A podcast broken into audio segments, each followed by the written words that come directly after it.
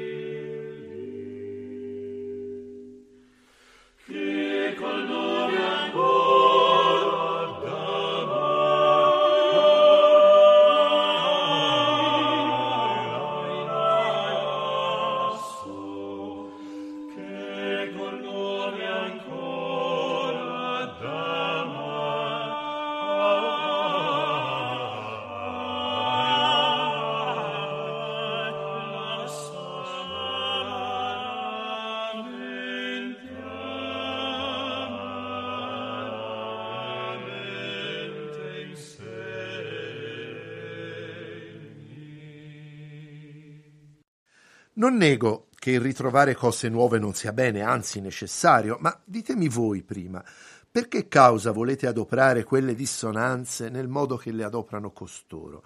Ah, se lo fate per dire io voglio che si sentano manifestamente e che il senso dell'udito ne resti offeso, perché non le usate al modo ordinario e con ragione, secondo che è Adriano, è Cipriano, il Palestina, il Porta, Claudio, il Gabriele, il Gastoldi, il Nanino, il Giovanelli e tanti tanti altri che in questa accademia hanno scritto, non hanno forse fatto sentire delle asprezze? Vedete Orlando Lasso, Filippo Di Monte, Giaches de Wert, ne ritroverete le cataste piene.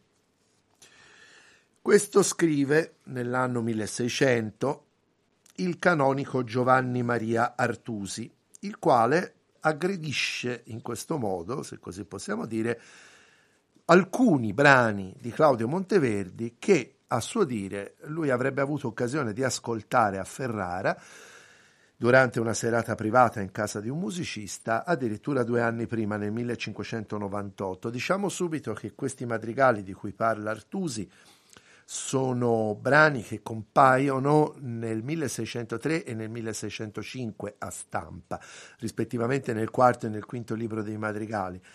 Per cui mh, da questo possiamo capire che effettivamente Monteverdi deve aver deciso di pubblicarli, ma di averli inseriti nella, nella pubblicazione ben dopo che i brani erano stati composti. D'altra parte, che i brani esistessero quando l'Artusi scrive è certo, perché li cita con i titoli esatti e soprattutto con esemplificazioni molto molto precise. Questo scritto di Giovanni Maria Artusi è il primo documento che possediamo di quella che è stata chiamata la disputa intorno alla seconda pratica. In pratica Artusi, eh, perdonate il gioco di parole, si eh, sofferma su alcuni passaggi di questi madrigali monteverdiani per criticarne il modo in cui vengono trattati alcuni aspetti della composizione. Noi abbiamo una serie di documenti certi e poi abbiamo una serie di eh, fatti che possiamo solo ricostruire ipoteticamente sulla base dei documenti che possediamo. Il primo è appunto questo testo di Giovanni Maria Artusi, al quale la risposta giunge nel milleseicentocinque da parte di Monteverdi, ma intanto l'anno precedente Artusi ha pubblicato una seconda parte della sua invettiva contro i musicisti moderni e contro Monteverdi in particolare, anche se originariamente eh, Artusi aveva deciso di non farne il nome. E nel milleseicentocinque Monteverdi risponde con l'unico pronunciamento pubblico eh, in materia, che è la lettera agli studiosi lettori che viene pubblicata in appendice al quinto libro dei Madrigali. Nel milleseicentosette il fratello di Claudio Monteverdi firma una eh, lunga dichiarazione in appendice a un'altra pubblicazione a stampa molto importante, sulla quale adesso non ci soffermiamo, ma che ci accompagnerà in queste trasmissioni, gli scherzi musicali, e in questa dichiarazione svolge una difesa dello scritto del fratello del milleseicentocinque, argomentando punto per punto e dando l'unico manifesto che possediamo di una cosiddetta seconda pratica. In realtà Monteverdi aveva annunciato di voler scrivere un trattato sull'argomento e continuerà a lavorarci per tanto tempo, perché abbiamo ancora testimonianze negli anni trenta del Seicento nel suo epistolario, però non lo fece mai. E probabilmente una delle motivazioni è che Claudio Monteverdi, a differenza del fratello Giulio Cesare, non aveva quella dimestichezza con le citazioni in latino, con i riferimenti colti, con la letteratura filosofica che aveva invece appunto il fratello Giulio Cesare. Cosa dava noia, cosa disturbava eh, Artusi nella musica di Monteverdi? Molte cose. Nel brano che abbiamo appena sentito e che ascolteremo per intero alla fine della trasmissione è soprattutto l'uso delle dissonanze. Usare accordi, sonorità non consonanti, come si chiamano, non è certamente mai stato proibito in nessuna epoca della storia della polifonia.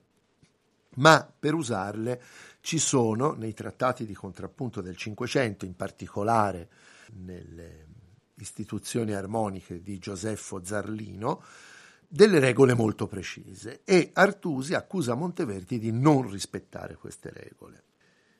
Abbiamo appena sentito appunto un frammento di uso di queste dissonanze, ma in realtà nell'esempio che abbiamo ascoltato ci sono anche altri aspetti che hanno disturbato Artusi. Ci torneremo. Per il momento proseguiamo con un altro esempio, questa volta tratto da un madrigale che sarebbe finito nel quarto libro, eh, quello pubblicato nel milleseicentotre da Monteverdi. La seconda parte del madrigale Anima mia perdona, che eh, inizia con le parole, con il verso "che se tu sei il cor mio", che dispiega molto bene Un, un uso delle dissonanze che eh, appunto Artusi disapprovava. Leggiamo nel testo: "Che se tu sei il cor mio, come se pur, malgrado del cielo e della terra, qualor piangi e sospiri, quelle lagrime tue sono il mio sangue, quei sospir il mio spirito, e quelle pene e quel dolor che senti son miei, non tuoi tormenti." Che se tu sei il cor mio, se tu sei il cor mio, come se come se la malgrado del cielo e della terra, se tu sei il cor mio, se tu sei il cor mio, come se come se la malgrado del cielo e della terra,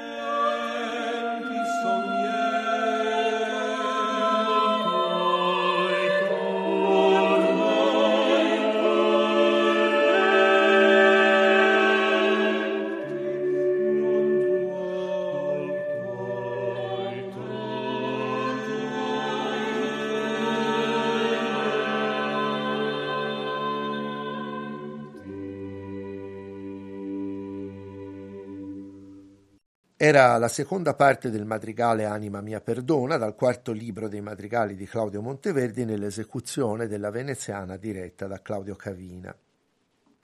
Ma non sono solo le dissonanze a disturbare Artusi nei madrigali di Monteverdi. C'è per esempio anche la declamazione, ovvero la recitazione intonata del testo poetico ribattendo sempre la stessa nota anziché muovendosi melodicamente.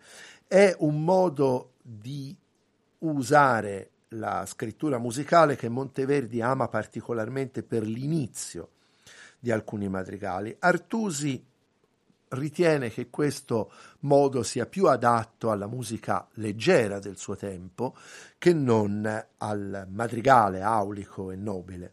Ecco un esempio di madrigale monteverdiano che inizia con il ribattere sempre la stessa nota per declamare l'inizio del testo. È la seconda parte del madrigale Ecco Silvio, colei che in odio hai tanto.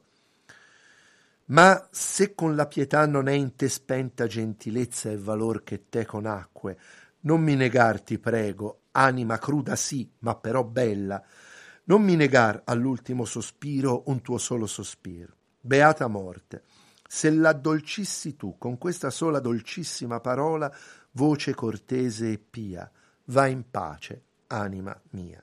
Ma se con la pietà, se con la pietà non in te spenta, gentilezza e valor che te conacque, non mi negar, ti prego, non mi negar,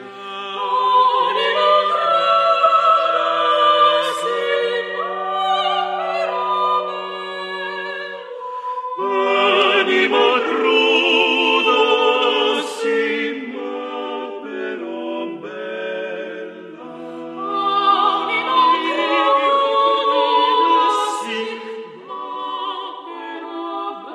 sospiro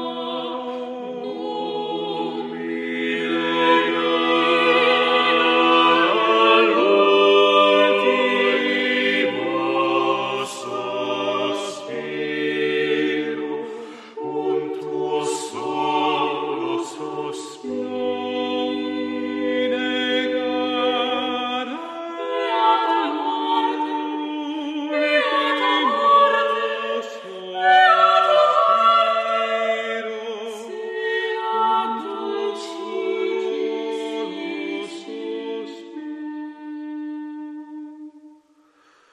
non mi negare all'ultimo sospiro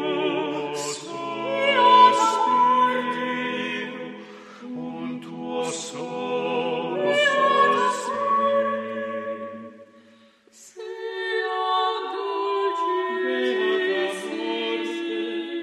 Beata morte, se la dolcissi, beata morte, beata morte, se la dolcissi tu, con questa sola dolcissima parola, questa sola dolcissima parola, in pace anima mia. Voce cortese e pia, va in pace anima mia, va in pace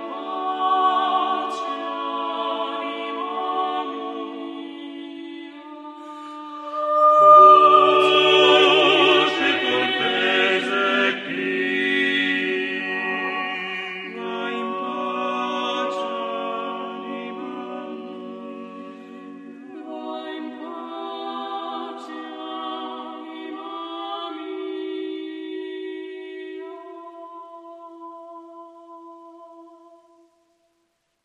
Era la seconda parte del madrigale Ecco Silvio, colei che in odio hai tanto, nell'esecuzione della Venexiana diretta da Claudio Cavina. Dalla penna di Monteverdi esce con sicurezza, dicevamo, un solo pronunciamento pubblico in merito alla seconda pratica, il resto lo dirà nel suo epistolario. E si tratta, come dicevo, della lettera in appendice al quinto libro dei Madrigali, pubblicato nel milleseicentocinque, ma contenente, come abbiamo visto, brani nati verosimilmente nel corso degli anni novanta del Cinquecento.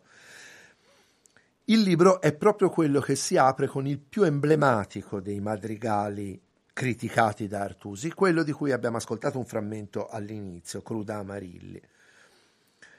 Leggo per intero la lettera monteverdiana in appendice al quinto libro perché è un testo molto significativo. Studiosi lettori, non vi maravigliate chi odia alle stampe questi madrigali senza prima rispondere alle opposizioni che fece l'Artusi contro alcune minime particelle d'essi, perché, s'end'io al servigio di questa serenissima altezza di Mantova, non son padrone di quel tempo che talora mi bisognerebbe. Ho non di meno scritta la risposta per far conoscere che io non faccio le cose a caso e tosto che sia riscritta uscirà in luce portando in fronte il nome di seconda pratica, ovvero perfezione della moderna musica, del che forse taluni s'ammireranno, non credendo che vi sia altra pratica che l'insegnata dal Zarlino, ma siano sicuri che intorno alle consonanze e dissonanze vi è ancora un'altra considerazione differente dalla determinata, la quale, con quietanza della ragione e del senso, difende il moderno comporre. E questo ho voluto dirvi, sì perché questa voce seconda pratica talora non fosse occupata da altri, perché anche gli ingegnosi possano frattanto considerare altre feconde cose intorno all'armonia. E credete che il moderno compositore fabbrica sopra i fondamenti della verità. Vivete felici. Come dicevo, questo progetto di un trattato sulla seconda pratica non andò mai in porto. Sappiamo però che sono intervenuti altri personaggi nella disputa, oltre ad Artusi e a Monteverdi. Intanto un certo Braccino da Todi che nel milleseicentootto pubblica uno scritto a sostegno delle tesi di Artusi. È un personaggio oscuro, qualcuno lo identifica con lo stesso Artusi, ma per quanto di costui si possa dir male, le sue argomentazioni sono in genere di livello molto più alto di quelle di Braccino.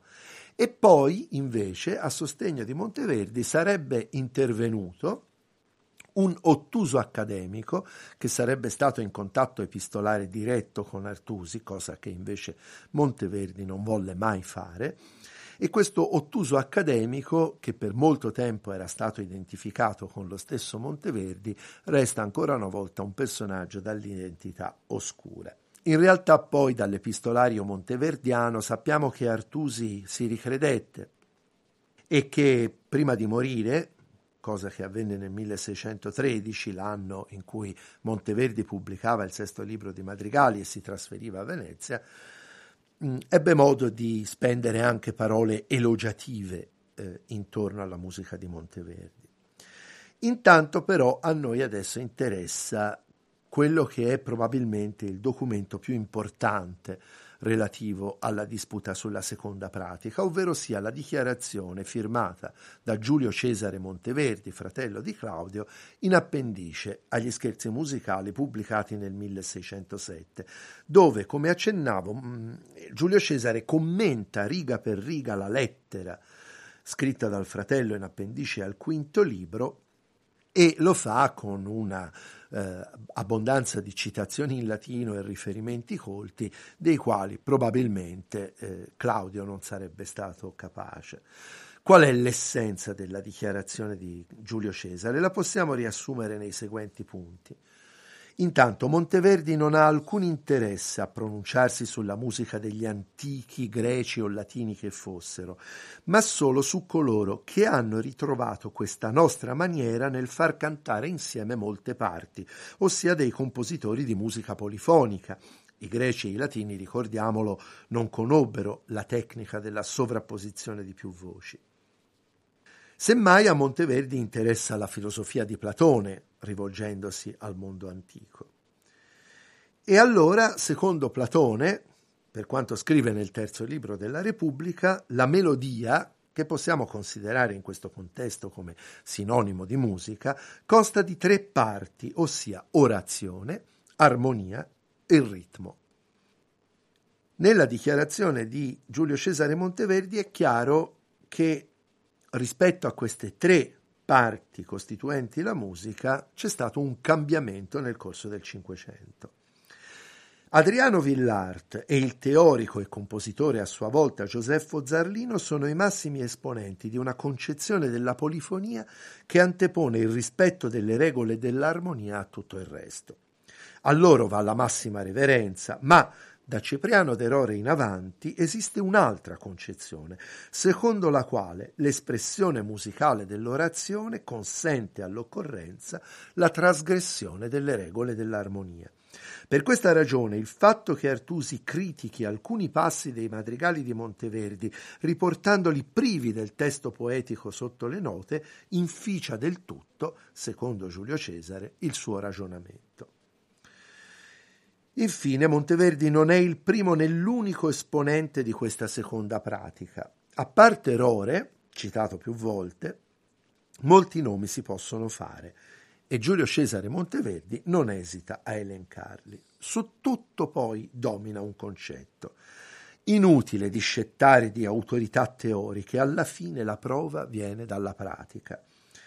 Come, sono parole di Giulio Cesare, l'ammalato non predica l'intelligenza nel medico per udirlo solamente trattare di Ippocrate e di Galeno, ma sebbene allora quando per mezzo del suo aiuto ottiene la sanità, così il mondo non predica la intelligenza del musico per udirlo far maneggi di lingua sopra gli onorati teorici armonici. Per una volta, quello con il contemporaneo Galileo e con il suo invito a guardarne il cannocchiale anziché invocare l'autorità di Aristotele non è un paragone azzardato.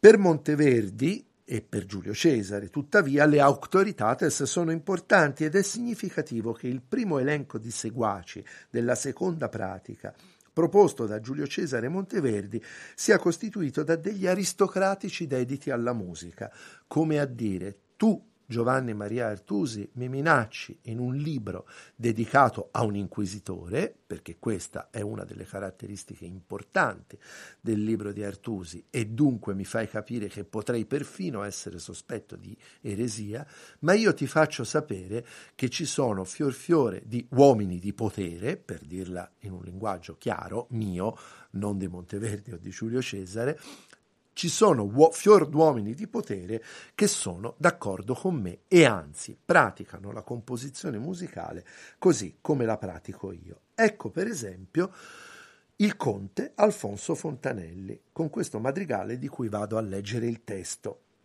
Colei che già sì bella, mille piaghe mi diede, or langue e seco amor languir si vede. Dove non può con l'armi di Beltate mi punge oimè con quelle di Pietate. Or qual degna vendetta di tante offese mai potrò far io, san col suo duol è mio. Thank you.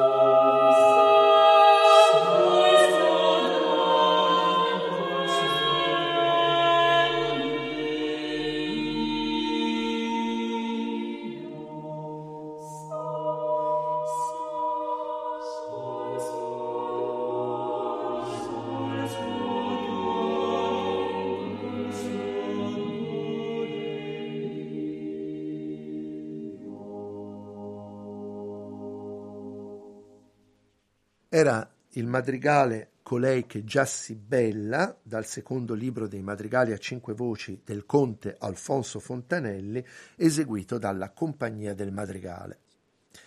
Tra i nobili compositori citati da Giulio Cesare Monteverdi troviamo anche il gentiluomo romano Emilio De Cavalieri, autore di quella rappresentazione di anima e di corpo che è il capostipite del melodramma sacro.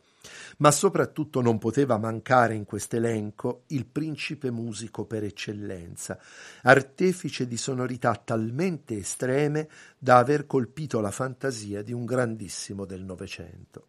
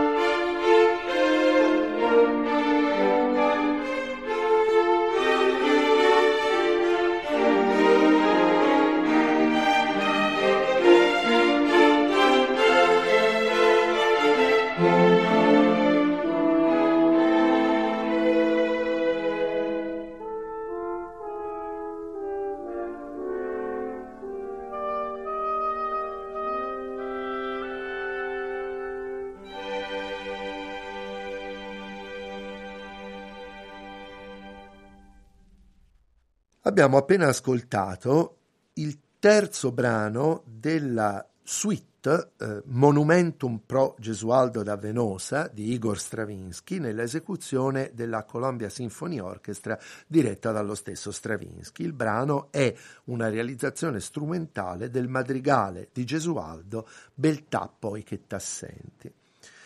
La figura di Gesualdo ha il fascino dell'artista maledetto. Gesualdo è noto eh, dal punto di vista biografico per essere uno dei più celebri e feroci uxoricidi che la storia ricordi. Per punire il tradimento della moglie Maria d'Avalos organizzò insieme ai suoi servitori un, una vera e propria carneficina descritta con dovizia di particolari dalle cronache del processo che lo vide coinvolto.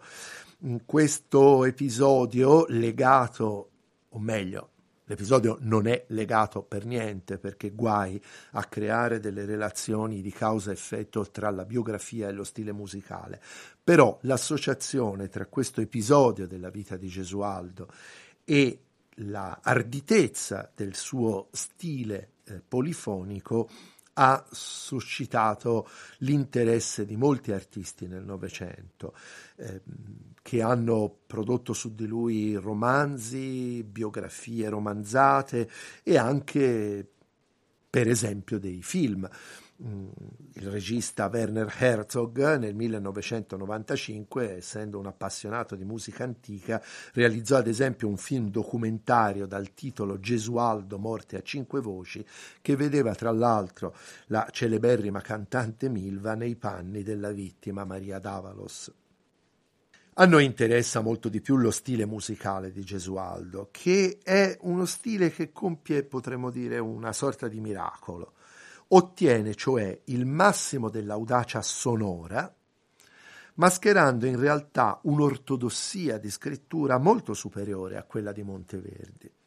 Dal punto di vista delle condotte delle voci, Gesualdo è più ligio alle regole, e tuttavia le scelte che compie sono talmente radicali nella scelta delle sonorità da essere stato individuato Gesualdo subito ai primi del Seicento come il più audace e moderno dei musicisti. Ascoltiamo allora il madrigale che ha ispirato il brano di Stravinsky che abbiamo appena ascoltato. Il testo, adespoto, potrebbe essere dello stesso Gesualdo, e il brano compare a stampa nel milleseicentoundici nell'ambito del sesto e ultimo dei libri di madrigali di Gesualdo, e siamo dunque quattro anni dopo la dichiarazione di Giulio Cesare Monteverdi, ma evidentemente questo stile così radicale era già presente alla consapevolezza dei musicisti fin almeno dalla fine del secolo precedente.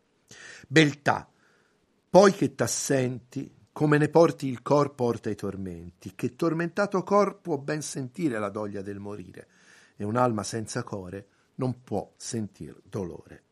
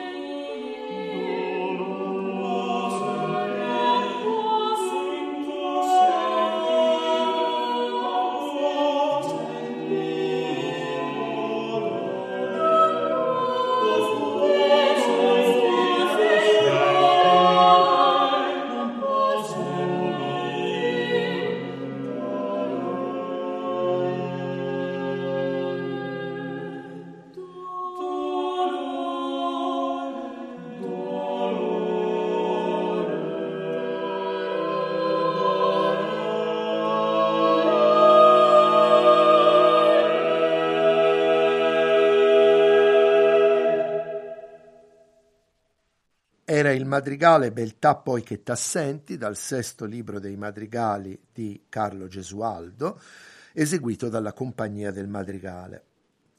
Un secondo elenco di compositori di seconda pratica, tutto di musici di professione, ci rinvia al circuito di riferimento di Monteverdi.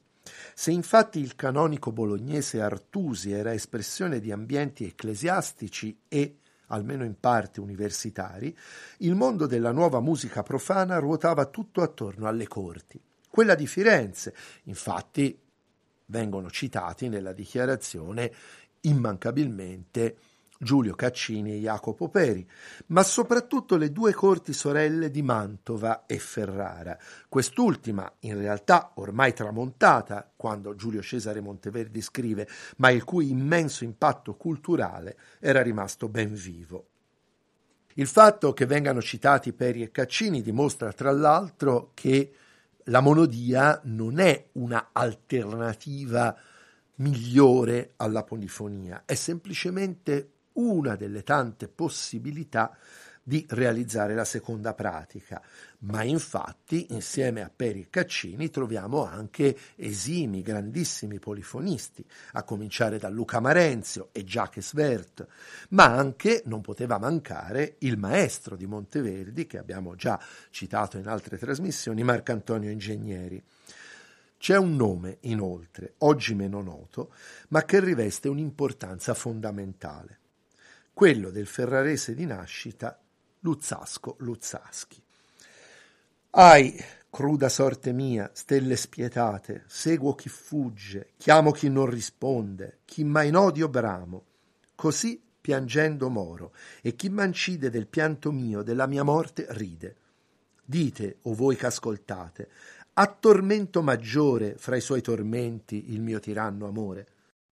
Ahi, cruda sorte mia, cruda sorte mia, ahi, cruda sorte mia, stelle spietate, senso che non risponde, chiama, you.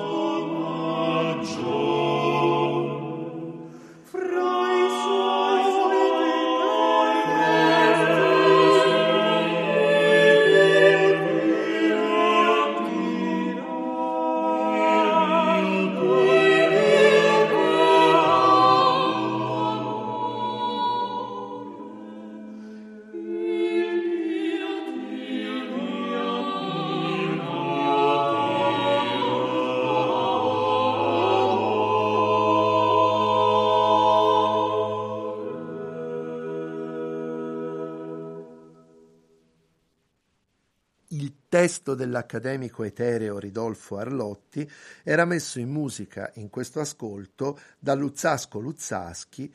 Si trattava del madrigale Ahi cruda sorte mia, dal quinto libro dei madrigali a cinque voci di Luzzaschi, eseguito da eh, Claudio Cavina alla testa dell'ensemble La Venexiana. Luzzaschi fu musicista ammiratissimo da Gesualdo, famoso fuori dai confini ferraresi, molto apprezzato per esempio negli ambienti napoletani. È un musicista che precede Monteverdi di una generazione, ma è consapevole, almeno quanto lui, e dunque in anticipo su di lui, di essere esponente di un nuovo modo di intendere la polifonia. Non a caso Artusi lo finge presente alla serata ferrarese dove si eseguirono i madrigali di Monteverdi. Non solo, fu Luzzaschi l'anima musicale del cosiddetto concerto delle dame di Ferrara. Già negli anni Ottanta Luzzaschi aveva composto dei brani nei quali le dame, virtuose di canto, potevano esibirsi a una, due e tre voci con il solo accompagnamento del clavicembalo. Non si tratta di monodia nel senso della composizione fiorentina dei primi del Seicento, perché ciò che realizza il clavicembalo è una sorta, come si diceva allora, di intavolatura, cioè si tratta di madrigali a più voci dove però Luzzaschi stesso dice che le voci inferiori devono essere tutte riassunte nella tastiera del clavicembalo per dare la possibilità a queste grandi virtuose di canto di eh, esibirsi e di mettere in mostra tutte le loro capacità eh, sia sul versante del, dell'agilità vocale sia sul versante della postura e del modo di porgere l'interpretazione musicale.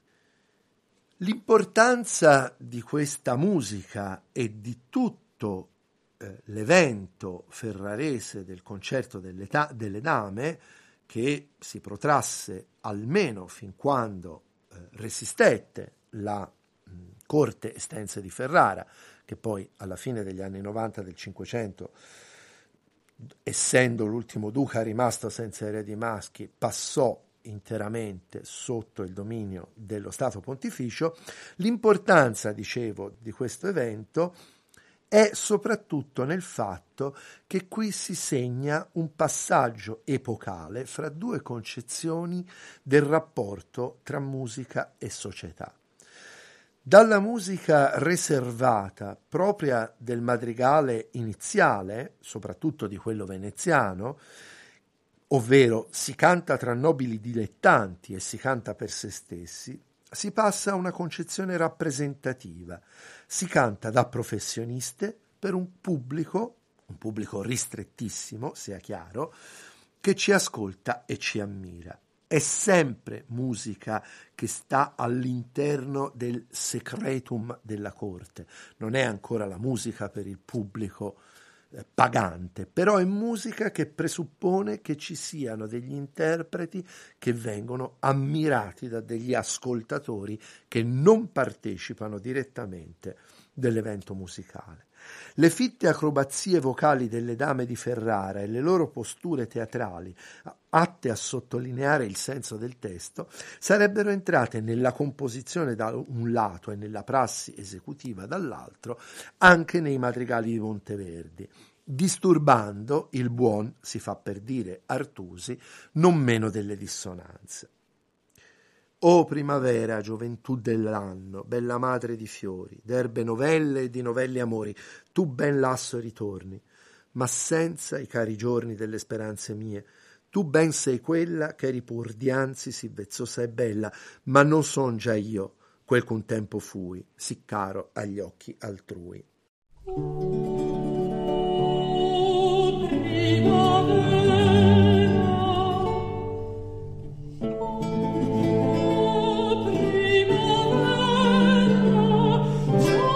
novella,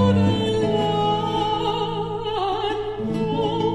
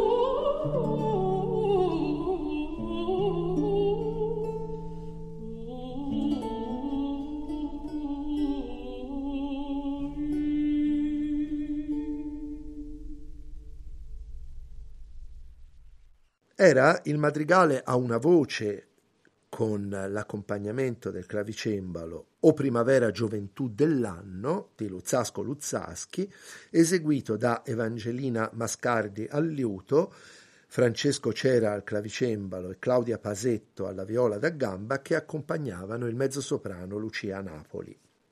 Abbiamo parlato fin qui di musica a proposito della disputa della seconda pratica. Abbiamo parlato cioè di un passaggio radicale di concezione da un'idea secondo la quale le regole dell'armonia dominano tutta la composizione a una concezione nuova e moderna, quella sposata da Monteverdi, nella quale se l'orazione lo richiede, se la capacità di emozionare l'ascoltatore lo richiede, si possono anche trasgredire le regole dell'armonia. Ma la seconda pratica è un fenomeno che non riguarda soltanto la musica, è anche il passaggio di gusto poetico a segnare enormemente questa stagione della musica polifonica. Abbiamo già avuto occasione di ricordare come la grande eh, fortuna della poesia di Francesco Petrarca, postuma, successiva di due secoli alla vita del poeta, fosse un successo che, eh, per quanto imparagonabile a quello di qualsiasi altro poeta in tutta la storia del madrigale, a un certo momento, nel corso degli anni Ottanta del Cinquecento, si incrina. E abbiamo fatto riferimento al fatto che eh, l'avvento della poesia di Torquato Tasso, le sue rime, soprattutto la Gerusalemme liberata, imprimono indubbiamente una forte svolta di gusto anche nei musicisti. Ma su tutto ciò che abbiamo detto finora aleggia lo spirito di un personaggio che non abbiamo ancora nominato, ma che è protagonista di queste vicende non meno dei musicisti fin qui ricordati e, per molti aspetti, ancora di più di quanto non lo fosse stato Torquato Tasso. Si tratta del poeta Battista Guarini, significativamente autore di tutti i testi dei madrigali monteverdiani contestati da Artusi, nonché, per inciso, del brano che abbiamo appena ascoltato, O primavera gioventù dell'anno di Luzzaschi, e di tanti tantissimi altri. Dicevo che per certi versi Guarini fu poeta di riferimento della seconda pratica ancor più che il Tasso. Tasso di cui Guarini fu in un certo senso avversario diretto proprio a Ferrara. Guarini fu punto di riferimento ferrarese in sodalizio proprio con Luzzaschi ed è massicciamente presente nella produzione madrigalistica del tardissimo Cinquecento, con le rime, ma soprattutto con i versi del Pastor Fido, dramma pastorale all'epoca assai più apprezzato della tassiana Aminta. Presente da subito nei madrigali di Monteverdi, la poesia di Guarini prevale a partire dal terzo libro e domina quasi incontrastata i libri quarto e quinto. Anzi, in quest'ultimo Guarini risulta l'unico autore dei testi attribuiti, i pochissimi altri restando anonimi. I due madrigali più contestati da Artusi sono un dialogo sofferto tra i due amanti protagonisti del Pastor Fido. Amarilli e Mirtillo si amano, ma Amarilli è costretta a respingere il suo amato perché solo sposando il figlio del sacerdote montano potrà salvare Arcadia da una maledizione della dea Diana. Finirà tutto bene. Ma intanto i versi musicati da Monteverdi in apertura del quinto libro ne colgono tutta la disperazione. Cominciamo dalla disperazione di Mirtillo, quella che apre il quinto libro monteverdiano, quella che si esprime nel madrigale più contestato da Giovanni Maria Artusi. Cruda Amarilli, che col nome ancora d'amar ai lasso e amaramente insegni. Amarilli del candido ligustro più candida e più bella, ma dell'aspido sordo è più sorda, è più fera e più fugace, poiché col dir t'offendo io mi morrò tacendo.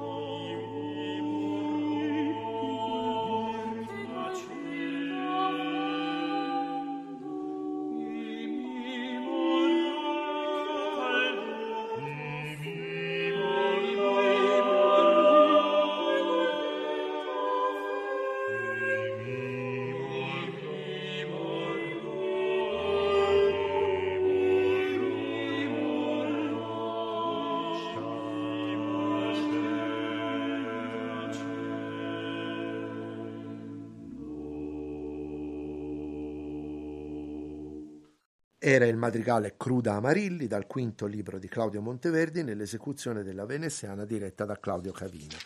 E concludiamo la trasmissione con la risposta di Amarilli, la sua disperazione di non essere compresa, di non poter svelare il vero motivo della sua apparente durezza. O Mirtillo, Mirtillo, anima mia, se vedessi qui dentro come sta il cor di questa che chiami crudelissima Amarilli, so ben che tu di lei quella pietà che da lei chiedi avresti. O anime in amor troppo infelici, che giova a te cor mio l'essere amato, che giova a me l'aversi caro amante, perché, crudo destino, ne disunisci tu s'amor ne stringe, e tu, perché ne stringi se ne parte il destin, perfido amore. Oh, Mirtillo, Mirtilla, anima mia, se vedessi qui dentro come sta il cuore di questa, se vedessi qui dentro come sta il cuore di questa, le chiavi crudesi si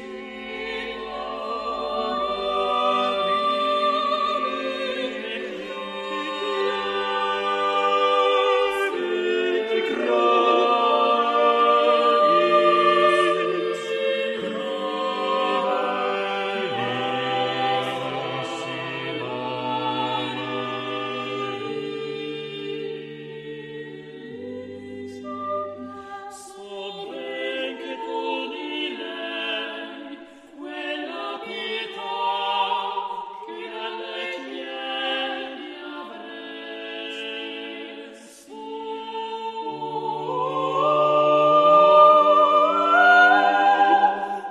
Ma di mio amor troppo infelice che che giova che cor mio essere amato, che giova me l'aversi davanti, perché crudo destino ne disolisci tu sabor le strisce, e tu perché ne stringi se ne parte destin perfido, e tu perché ne stringi se ne parte il destino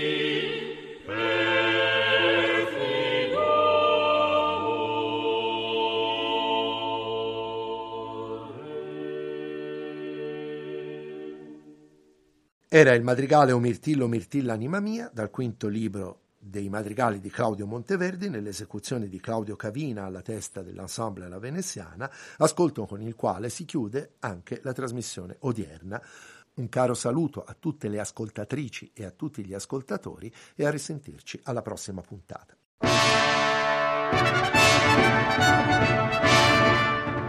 Abbiamo trasmesso Claudio Monteverdi, il creatore della musica moderna, a cura di Antonella Dovidio, Marco Mangani, Francesco Rocco Rossi. Quarta trasmissione. Antonio Braccino e l'Ottuso Accademico.